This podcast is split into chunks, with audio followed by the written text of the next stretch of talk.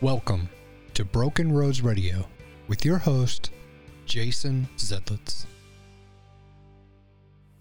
So I know you said you had some moments of addiction and moments of um, like being an alcoholic. Did you ever go to any of the meetings like AA or any anything like Narcotics Anonymous or anything like that to try to get help? Yes, I went to AA because during that time I went to AA. I was divorced from my husband the first time, my, my ex husband the first time, and I met this guy. And this guy was claimed to be in church, he claimed to be really religious, and he was also pretty older. And we started a relationship, but, and I told him, I said, I am not gonna be intimate before with you before marriage, and he agreed. He said, "Okay, you know that's the right thing to do because you know church and religion and everything that we put in the forefront of our minds." But one day, he, I guess, had a weak moment, and he was. We were alone and he decided that he was to force himself on me and ended up sexually assaulting me.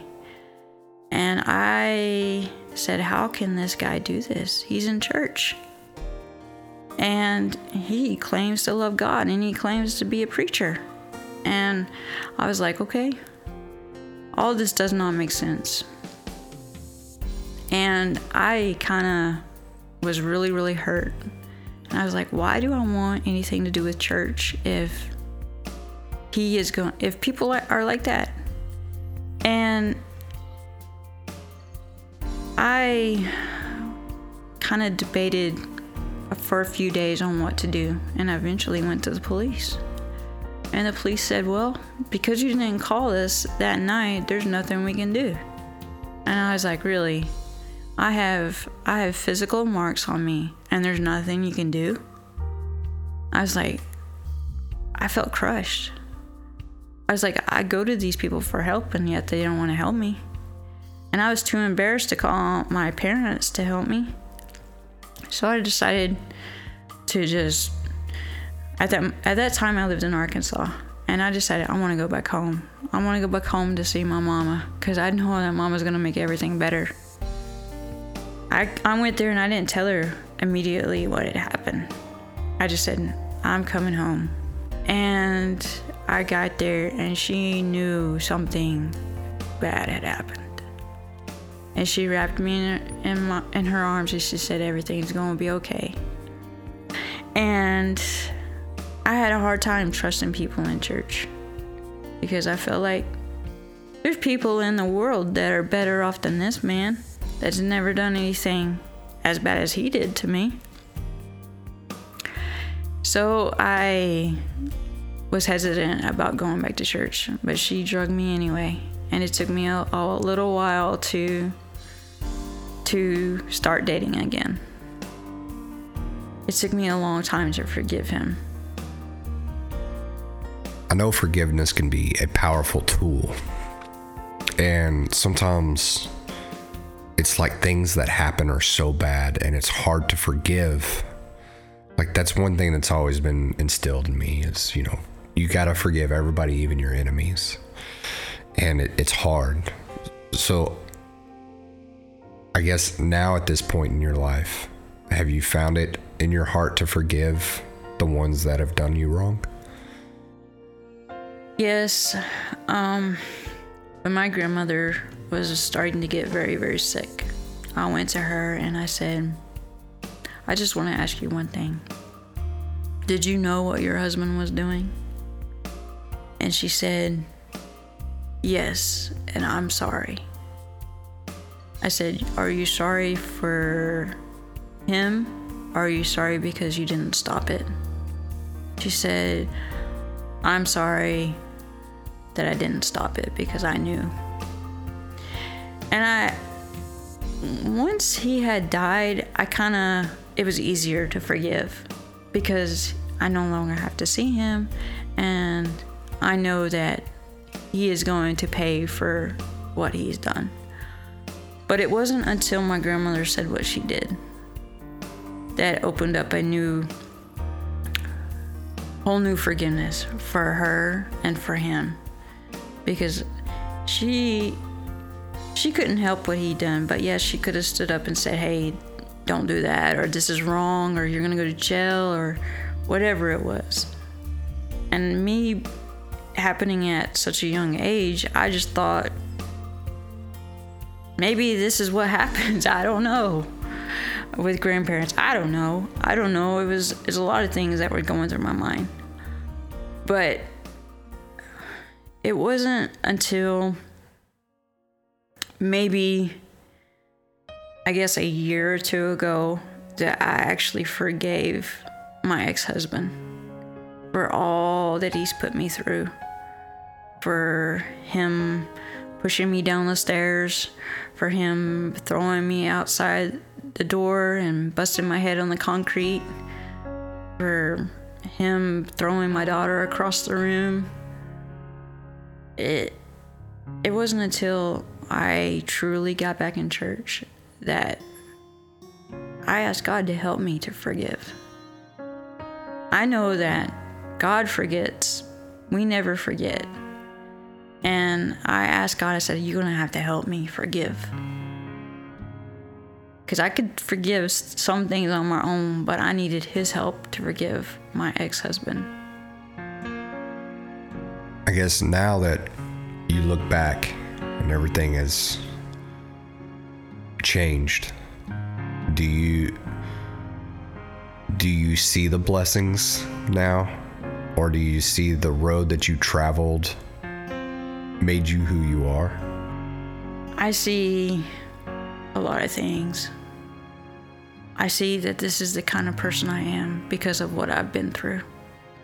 I feel like that I'm I can help people who've experienced similar paths that there is hope at the end of the road. That you can recover from an alcohol addiction. You can recover from being on so many different kinds of pain pills, medications, whatever it is. I feel like that I can talk to girls that's been through some stuff that normal people other people can't because I've experienced that. I know how they feel. I know that things do, do get better. And I wouldn't have made it through without my current husband and my faith is what kept me. And I look back on my past experiences and I thank God that He's kept me. Because I really shouldn't be alive. Because of the amount of medications that I was on, I should have died trying to detox and get off of it cold turkey. You just you just can't do that. And the doctors even told me you've made a big mistake by trying to get on the off of this on your own.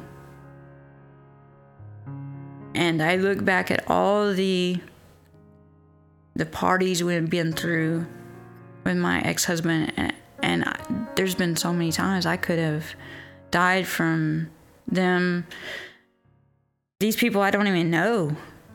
I mean, I could have got all these kind of diseases. I could have been died from them slipping something to me. I, it's happened. I've seen it happen to other people. And I just know that luckily me and my ex-husband didn't kill each other. I mean, we were we were so toxic that I just never knew that if I was going to make it out alive. And I as three suicide attempts, I shouldn't be here, but I'm here. I'm here for a reason, and I think my reason is beyond this podcast, beyond helping, beyond to extend to help other people. So your relationship with your husband now, do you feel like your your marriage is hindered by your past experiences, like trust wise and maybe you know just as a couple? Absolutely. Because my ex husband was not faithful. And when I, me and my, if me and my current husband, I felt like there was a lot of trust issues when we first got married. Because I was like, okay, he he's cheating on me. I was always in the back of my mind that something's not right. And I always felt like he was going to hit me. And I always felt like he's going to hurt me some way. But that was not the case.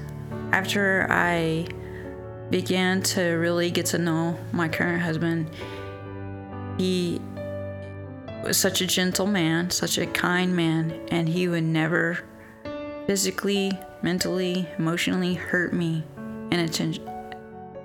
Unintentionally, he would never do that. So he, he, but in the beginning, it was very tough for both of us because he he really didn't understand the whole magnitude of my past with my grandfather and then past with my ex-husband because I'd only told him bits and pieces. But once I began to open up and trust him and say, okay, this is exactly what happened, detail by detail, he began to understand. And I know that God picked this man out for me because we we we're perfect for each other because he he completes me. And he's so understanding with everything. So you're saying that you and your ex-husband you'll have a child together. Yes. So what's the relationship like now? He has in this past year has recently apologized for everything that he put me through. And he told me to my face that he didn't know what he had until I was gone. And he always thought in his back of his mind that I would come back, because I always did. I would leave for a few days and go back. I would leave for a few days and go back. I divorced him and went back. Been married twice to my ex. I've been married twice to my ex-husband. So he always thought that I'd always come back. But when he he he apologized to me and said that he was truly sorry, we began to build a whole new relationship. Now we're very cordial to each other. And I think it's more so because we have a daughter together. But even if we didn't have a daughter, I think that our relationship would probably be about the same now. That we're cordial, we talk to each other in a nice and kind way, and I know that he doesn't control my life and I don't control his life. So we do what we can um, for my daughter's sake, but it, I don't think that we have to try extra hard. I think it just comes naturally.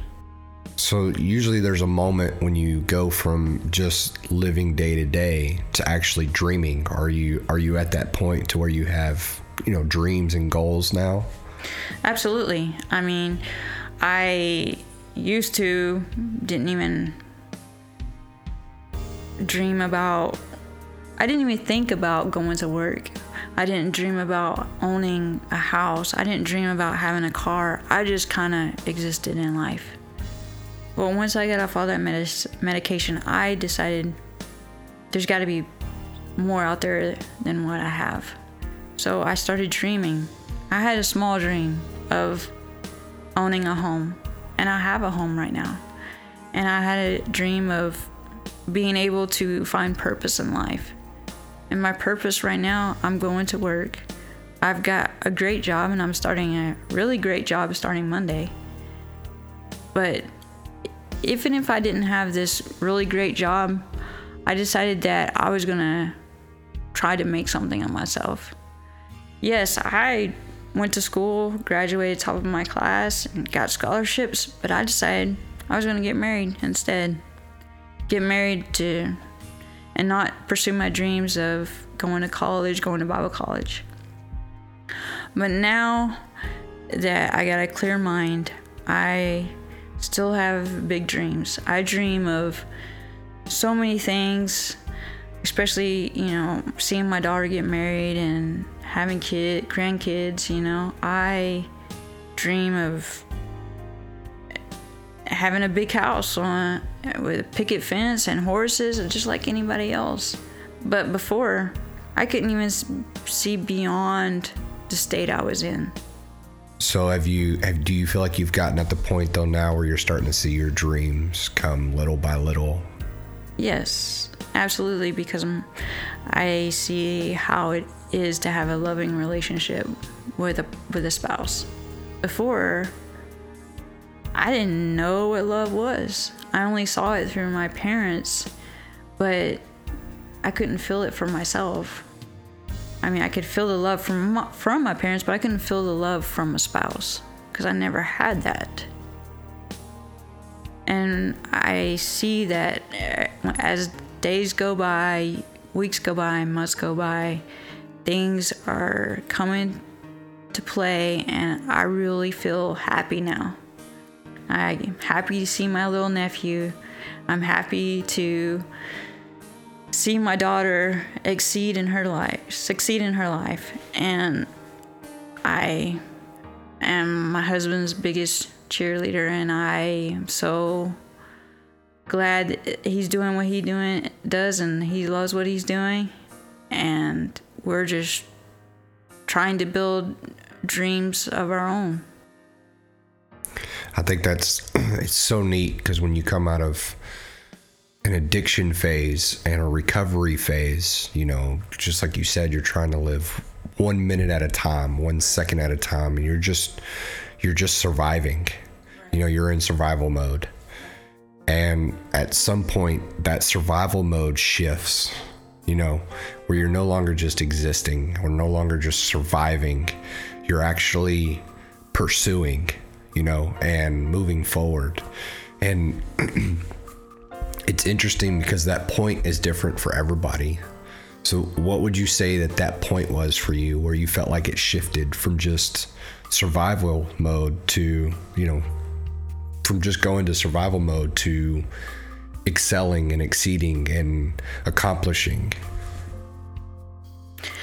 I think it was after I got off all medication and I started to tell my husband I want to do something in life. I want to do more than just sitting at home every day, you know, doing a little paperwork here and there. I want to do more. And he was like, okay, find you a job. And I found me a job. I found me a great job. And I was doing really well at that job that they pr- promoted me very quickly and I landed in a job that I never even dreamed I would have a job as an accountant for Brookshire's. So I knew that I could actually do something and be proud of what I was doing and actually succeed. But it, it took me getting a clear head, a clear mind, clear conscience to get there. Because when I was on that medicine, I was always in a daze. I never knew if I was coming or going. I never knew if I was awake or asleep. But once I landed that job, I always was look for okay, what else can I do? What can I do better? Or how can I prove myself to my boss so I can advance in the company? And I feel like that's when everything kind of shifted was when I saw myself, I was working and it, it, it, just, I was getting promoted and people were noticing how hard I was working. You feel like that was a moment when you realized there was value? Yeah, I, there was value, there was purpose. I, I got up to go to work because I was, I, I knew that my job depended on me to be there. And I felt like I had a purpose in life. Yeah, I, I always find that interesting because there is there's a moment for everybody when it shifts and it starts to take on a whole new light, you know, and there's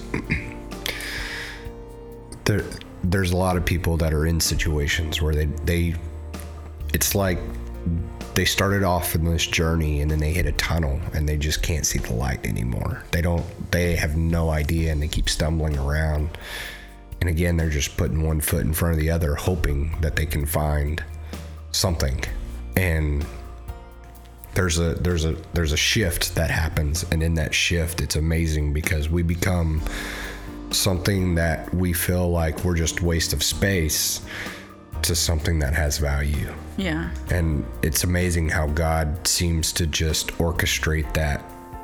You know, all these broken roads and broken pieces come together.